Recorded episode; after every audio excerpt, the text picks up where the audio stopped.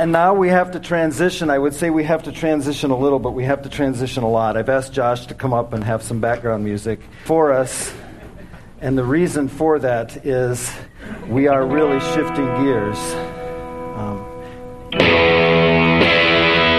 never thought I would actually get undressed to music on the stage. but I had to wear my Star Wars shirt today, but it wasn't super appropriate for the child dedication. So thank you, John. I asked. Throw it out to the crowd. I, oh my goodness, I will never live this down, will I? Um, uh, this we had a this is our, our we're doing the series uh, on Spirit Wars, and it's interesting because we also did a series this year um, uh, that that we looked at. We didn't study the Beatles, but we had some things, some fun with the Beatles, and this is my shirt that combines the two. Um, but it's it's kind of this is for me. This is going to be a, a good series. It's going to be a fun series. But the important thing is that I know that it's what God wants us to do, and here's how I know. This is a series, we're calling it Spirit Wars, and it's about spiritual warfare. And I get, can I slide this over, Mike? Whenever, I'm scared to touch anything because everything I touch breaks. That's what's happened this morning. Whenever we do anything about spiritual warfare, the enemy kicks it up. And this morning, just about everything didn't work. And I went down and some, uh, put the slides up on the, the TV in the foyer so that people could see the announcements and what's happening. And of course, it didn't work. It's worked every Sunday for like two years, and it didn't work today. And I kept hearing this quote in my head Don't be too proud of this technological terror you've constructed. because technology is, is going to be one of the things that happens this week, but, or this, this series. But that's perfectly okay. In your worship folder, you have an outline to follow along with. Um, there's really no fill ins today, but there's some stuff on there that's important, and, and, I, and if you have that out, God might say something that's incredibly important to you that you want to write down. So, as, as we look at this, I just want to say this. One of the reasons we're doing this is because I know some of you need hope, and what you might need is a new hope. You need a new hope. And the reason for that is because our enemy um, is, is striking back at us. He's getting at us. And we want um, the good that we had in our life to return. We want that, that return to happen. But the problem is, we look at our backstory and we look at what happened before, and there, there are these ghosts and phantoms in our life, like phantom menaces in our life. And what they do is they cause the things in our life that kind of, this looks like this, looks like this, but God uses them to attack us. And the enemy has revenge on us. And so, what we want is we want that power and that force in you to awaken so that during this spiritual battle, you don't have to worry about it. You don't have to be one of the ones that goes rogue or has bad things happen to you. And we certainly don't want you to think that you are the last one, the only one in this battle. We want you to be able to have power to not do it alone. And here's what I know about 90% of you heard that, and it's like, yeah, okay. And the other 10% of you were like, I, I recognized everything he said as one of the episodes of Star Wars. and it really doesn't matter which side of, uh, of that you're on. We're, we're going to have we're, we're going to have a good time with this. But I think what we're going to do is we're going to learn some important things because what we're going to talk about is how to win. That's what this series is about. There is a battle going on. C.S. Lewis said there, there's two errors. They're like equal and opposite errors that, that Christians fall into when they look at this spiritual battle that's going on. The first error is they see Satan behind every bush and in everything. You know, I'm, I'm exercising the demon of bad hair day. You know, I don't do that, but there's, they see him in absolutely everything. And, and that's all they see and that's all they talk about. The other error is they don't see him in anything. And they assume that it doesn't exist. And that's what he would love for you to do. Is to just not know that he's there and not understand what he's doing. So we want to get a little bit clearer on that today because I want you to win. So, to kick this off, um, we spent, um, I don't remember what it was, six, seven weeks um, after Easter talking about the church. Remember, uh, what's the big deal about church? We talked a little bit about the history of the church and what it is, and how the thing that kicked the church off, the thing that got everything going, the greatest event in all of history was the resurrection of Jesus Christ from the grave. The biggest thing that had ever happened. The church is built on the truth of the resurrection. Without it, we as a church don't need to exist. If there's no resurrection, we don't need to be here because that's what everything is based on. And because of it, we can absolutely change our world with the good news.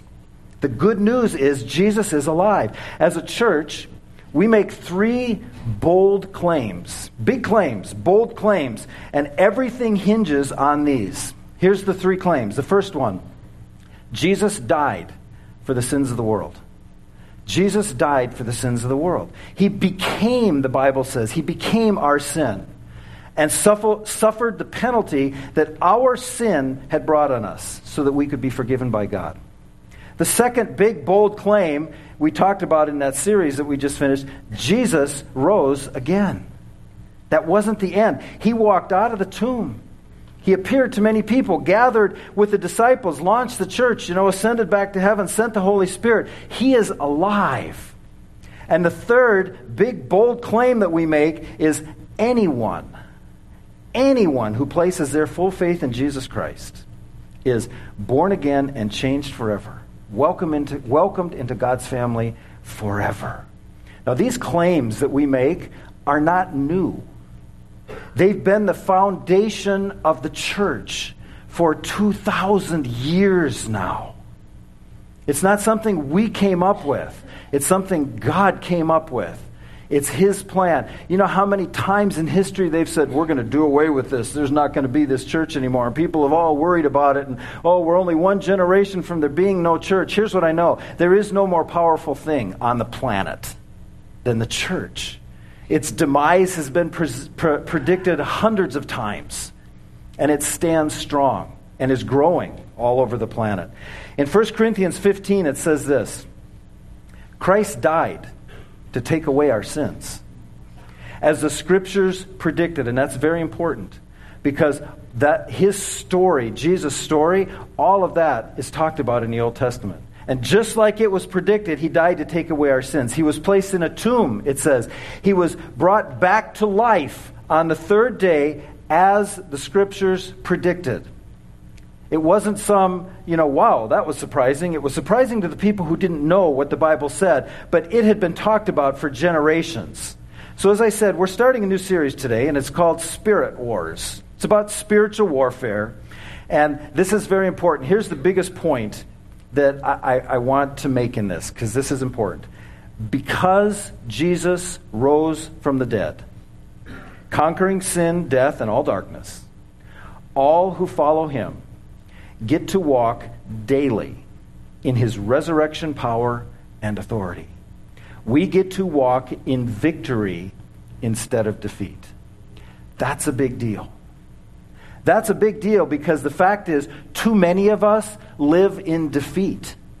Sometimes it's just because of things we've done, choices we made, people around us have made choices, and it causes us to live in that defeat. Sometimes it's because we understand there's this battle going on, and we assume that we've lost already. We've already decided that, yeah, I, I know what my life is like. We've decided we can't win. You know, I'm not winning. I have no chance of winning. I know too many people, I talk to way too many people who don't think winning is even possible for them. So, what happens is, in a desperate struggle to find some kind of happiness and fulfillment, we, we kind of play to, you know, just not lose. That's the big thing, in the hopes that we won't be completely miserable. But that's never been God's intention for how we are supposed to live life.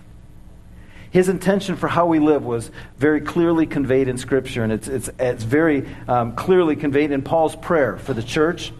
And what we're going to do is we're going to just kind of do a flyover of this today and, and hit some of the high spots. So don't worry, it'll be easy. It'll be just like Beggar's Canyon back home. So, Ephesians 1, starting in verse 15, um, kind of an extended passage. It will be up on the screen. It's also on your notes, but you can just listen. Here's what he says Ever since, Paul says, ever since I first heard of your strong faith in the Lord Jesus and your love for God's people everywhere, I have not stopped thanking God for you. I pray for you constantly. And here's, he's going to tell us here's what I pray for you constantly. asking God, the glorious Father of our Lord Jesus Christ, to give you spiritual wisdom and insight so that you may grow in your knowledge of God. One of the first things we'll look at. Verse 18 I pray that your hearts will be flooded with light so that you can understand the confident hope he has given to those he called, his holy people, who are his rich and glorious inheritance. And we'll, we'll, talk about that for a second. And then in verse 19, I also pray that you will understand the incredible greatness of God's power for us who believe him. This is the same power, the same mighty power that raised Christ from the dead and seated him in the place of honor at God's right hand in the heavenly realms. Now he is far above any ruler or authority or power or leader or anything else, not only in this world, but also in the world to come.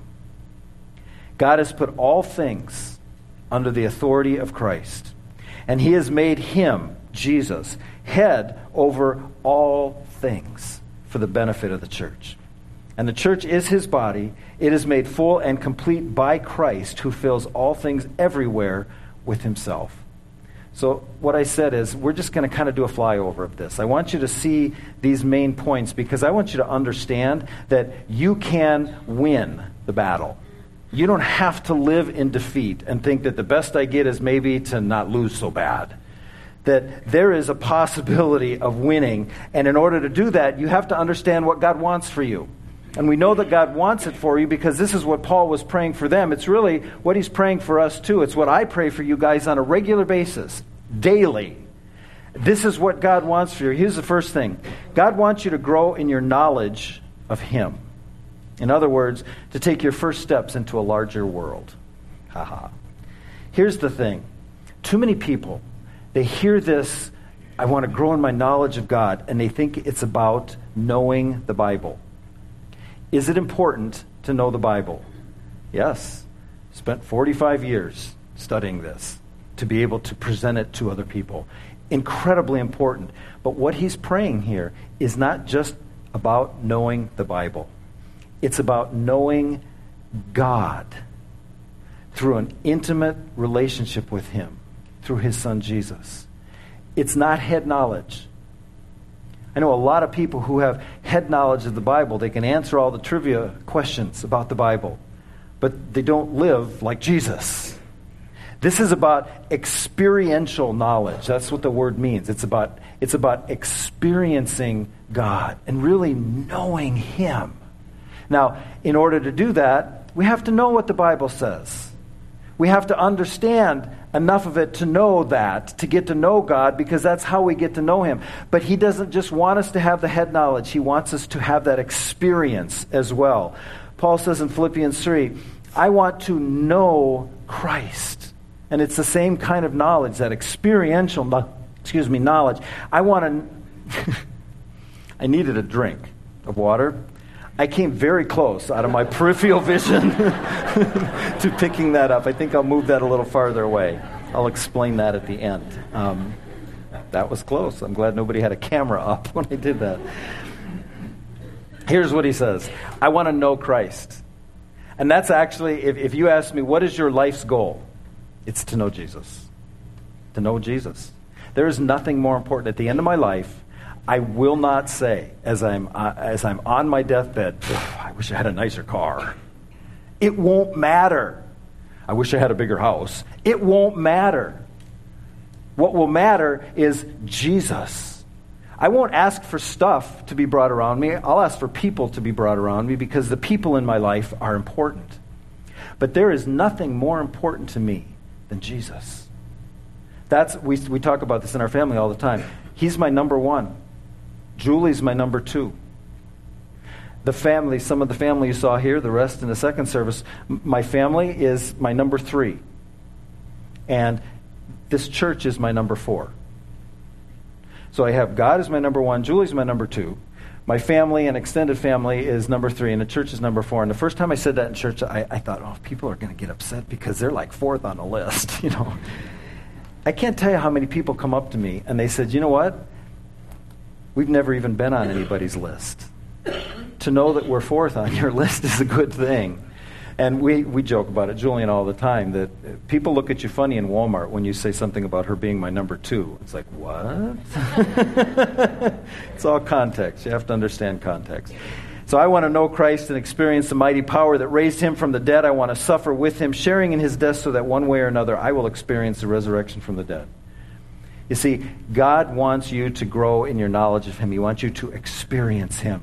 The second thing from that prayer, um, coming from verse 18, is God wants you to live with a daily experience of hope. He wants you, in other words, to have a new hope. He wants you to live with hope. I believe with all my heart that Christians should be the most positive, hopeful people on the planet. Too many of them look like they're sucking on lemons all the time. It's like, who would want what you have if all you're ever doing is whining and complaining and looking sour all the time? I have hope, not just for this life, but for the life to come. And because of that, we should be positive. Our joy and enthusiasm should be absolutely contagious, spreading like wildfire because our King is alive and coming again with absolute power and victory over all things. That's how we're supposed to live. You see, when we talk about our hope, this is way more than wishful thinking. It's not, gee, I hope this is going to happen. That's not the kind of hope we're supposed to have. The kind of hope we're supposed to have is a settled fact.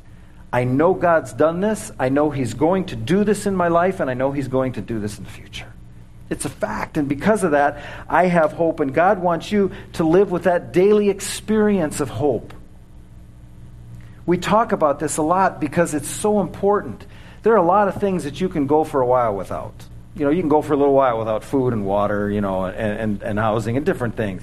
But you cannot go without hope. When people lose hope, they've lost everything. So that's the second thing God wants you to have. The third thing is God wants you to walk in the power of the resurrection. There are two different words in the New Testament that can be translated as power or authority um, uh, or two of these words at least, Paul uses in, these, in this passage, different words. The first one he talks about is the, the dunamis of God. It's like where we get the word dynamite. This is explosive power of God that can affect change in your life.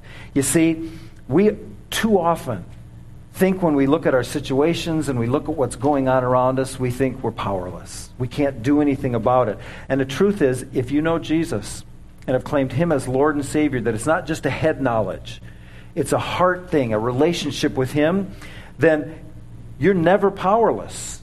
Ever. We are never powerless when we follow Jesus. We have power to choose joy.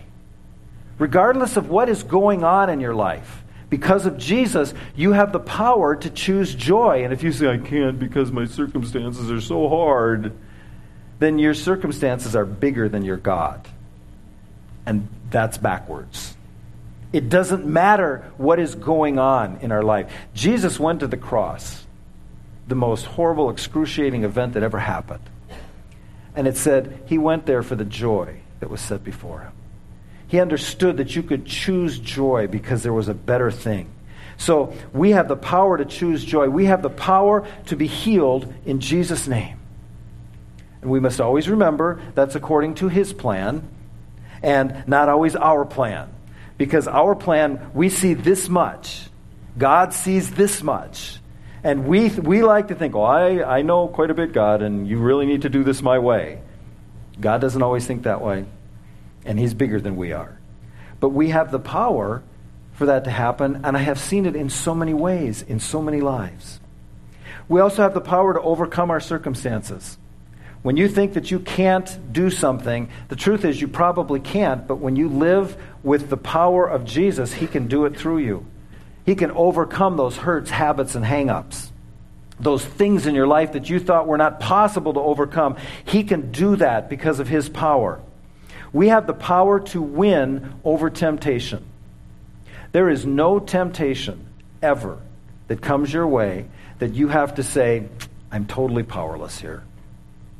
Because on your own you are, but when you know Jesus, you're not powerless. And he said, with every single temptation, he also provides a way out. And so we're not powerless for that. We have the power to win over temptation. We have the power to become like Christ. That same power that raised Jesus from the dead, it said in that scripture, can be right here. So God wants you to walk in the power of the resurrection. The fourth thing, God wants you to claim the authority of Christ over you and through you. This is kind of a big deal because too many people they, they want to think Jesus, it said he's over all these things. But then they want to stand off to the side and say, He's over all these things. Not really me, but everything else in all of creation. And what we have to recognize, what Paul prayed for them, is, especially in verses 20 to 23, we have to understand that when it says He's over everything, that's us too. We have to recognize but claim the authority of Christ over us so that it can happen through us. Because here Paul talks about the second kind of power. It's a different word, exousia. It's a diff- different word. But it's talking about the kingdom authority that God has over everything, over all the powers of darkness. And that's what Jesus has been given. We have things in our life that happens like, I don't think Jesus can handle this one. It's like, are you kidding? He's over everything. There's nothing he's not over. We've experienced spiritual warfare in our family.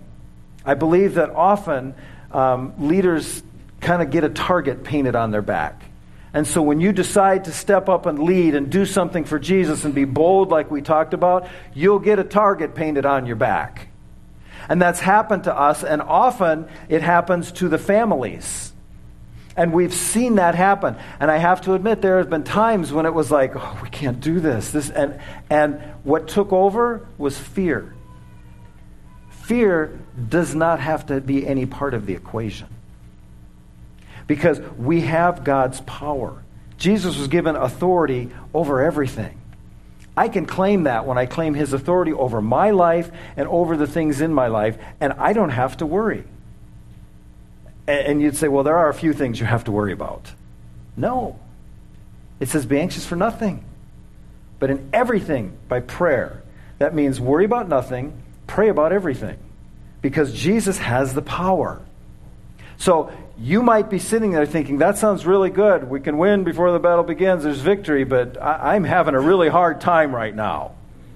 So, what I want to do is in this series, I want you to see who the enemies really are who the enemy really is. Because it's very easy to be looking at the wrong thing, the wrong enemy. Here's what we're going to do. Next week, we're going to kind of unpack this verse from Ephesians 6. Verse 12, it says this For we are not fighting against flesh and blood enemies. I'm going to stop right there for a minute. This is extremely important. One of the things you hear me say all the time here is if it's flesh and blood, it's not the enemy. This is where this comes from. That means the people who are doing bad things, they're not the enemy. The people who are hurting us, they're not the enemy. The people who are causing you grief, they are not the enemy. It says, We are not fighting against flesh and blood. If it's flesh and blood, it's not the enemy. The person who's fighting you, who you think is the enemy, is just as much a victim as you are. There is an enemy. We are not fighting against flesh and blood enemies, but against evil rulers, authorities of the unseen world, against mighty powers of this dark world, against evil spirits in the heavenly places, all things we can't see. And what the enemy wants is he wants you to not think about those things, and he wants you to see the person in front of you as your enemy. And Jesus said the person in front of you is the one that you're supposed to love like I did. And we understand there's a battle going on, but we, he's already won the war. There will be battles, and we want to see how can we win those battles. The war is all where I, I read the last chapter. We win. It's a good thing. But there are battles in the meantime. How do we win those battles? How can you win those battles? That's what we want to look at. There are authority structures this verse says, in, in the unseen spiritual world that are just as real as all of the authority structures in the flesh and blood world. So I've never seen that. That's what unseen means. Okay? But remember, none of those are above the resurrected Christ. He has been placed above all of those things. For my ally is Jesus, and a powerful ally he is, for you Yoda fans out there. Jesus has absolute authority over all authorities in heaven and on earth. Not taken by surprise in anything, and he's the one who has the authority. And here's the amazing thing he grants that authority to his people and to his church.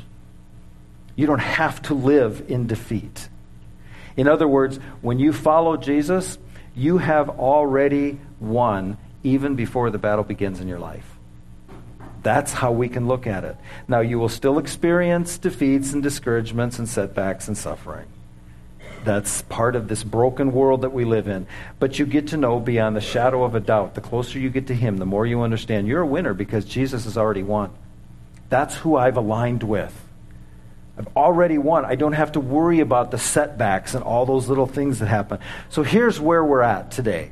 It boils down to one question Have you believed in Jesus as your Savior and received Him as your King? Have you placed your life under His full authority in faith? Because that's where it starts.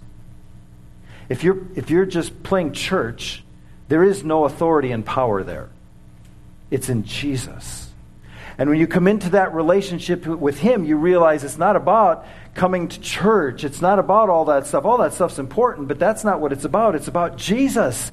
It's about a relationship with Him and experiencing Him. That's what's important. That's your starting ground. So I'm going to warn you. If you haven't done that, I would think very seriously about that this week. Because as we start talking about spiritual warfare, there is an enemy who's going to try to distract you and take you away from what's most important. And if you've never claimed Jesus as Savior, that's number one. That's most important. Start there and have that same power that raised him from the dead as part of your life. I'm going to ask you to bow your heads as we pray. Father, there is. Um, I'm sure there's as many stories here today as there are people.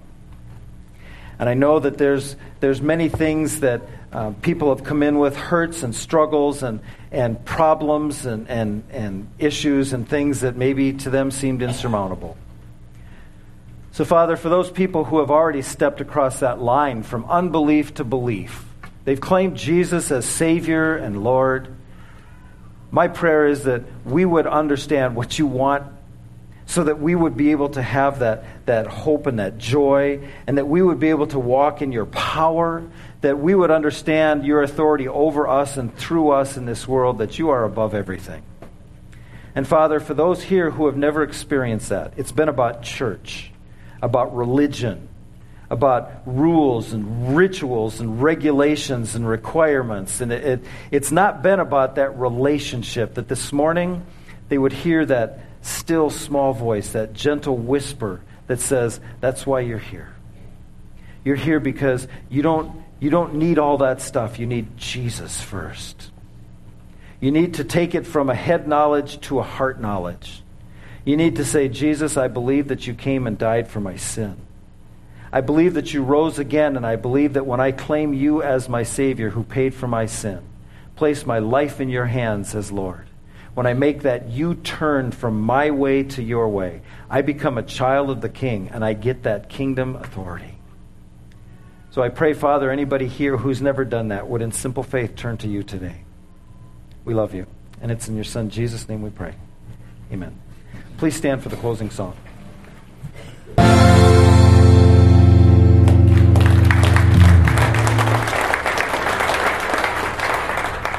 Do you know that?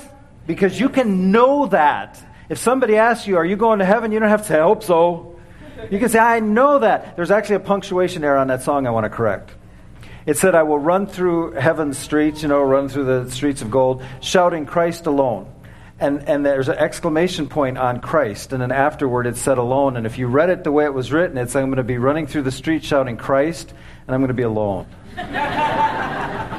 Here's the deal I am not going to be alone because I want to bring every single one of you with me. And we are going to be running through the streets of gold shouting, Christ alone, because Jesus is the only way. He is the way, the truth, and the life. So if you have not come into a relationship with Him today, especially as we move into a series talking about the enemy that we are fighting, you need to have Jesus here. So if you have asked Him to be your Savior today, if you've prayed in your words and asked Him, or you would like to talk to somebody, there are communication cards like this. I don't know what color they are, but on the back by the joy box where the offering goes in. You can fill that out. Let us know that. We'd love to be a part of this journey with you. If you want to talk to somebody, find somebody who is smiling. You know, some people have a thing that says, I can help. Uh, one of the praise team members. We would love to introduce you to Jesus today. So, Father, we love you. Thank you that what Jesus did on the cross could take care of our past, that we could be forgiven for our past regardless of what has happened, that we could live today with meaning and purpose in life, that we could have a living hope for the future under the authority of Christ, seeing that work in and through us so that we do not have to live in fear. Father, my prayer is that anybody who has never experienced that would today turn their life over to you and understand that there is an incredible change that happens and will continue to happen for the rest of their life because of that. We love you, and it's in Jesus' name we pray. Amen.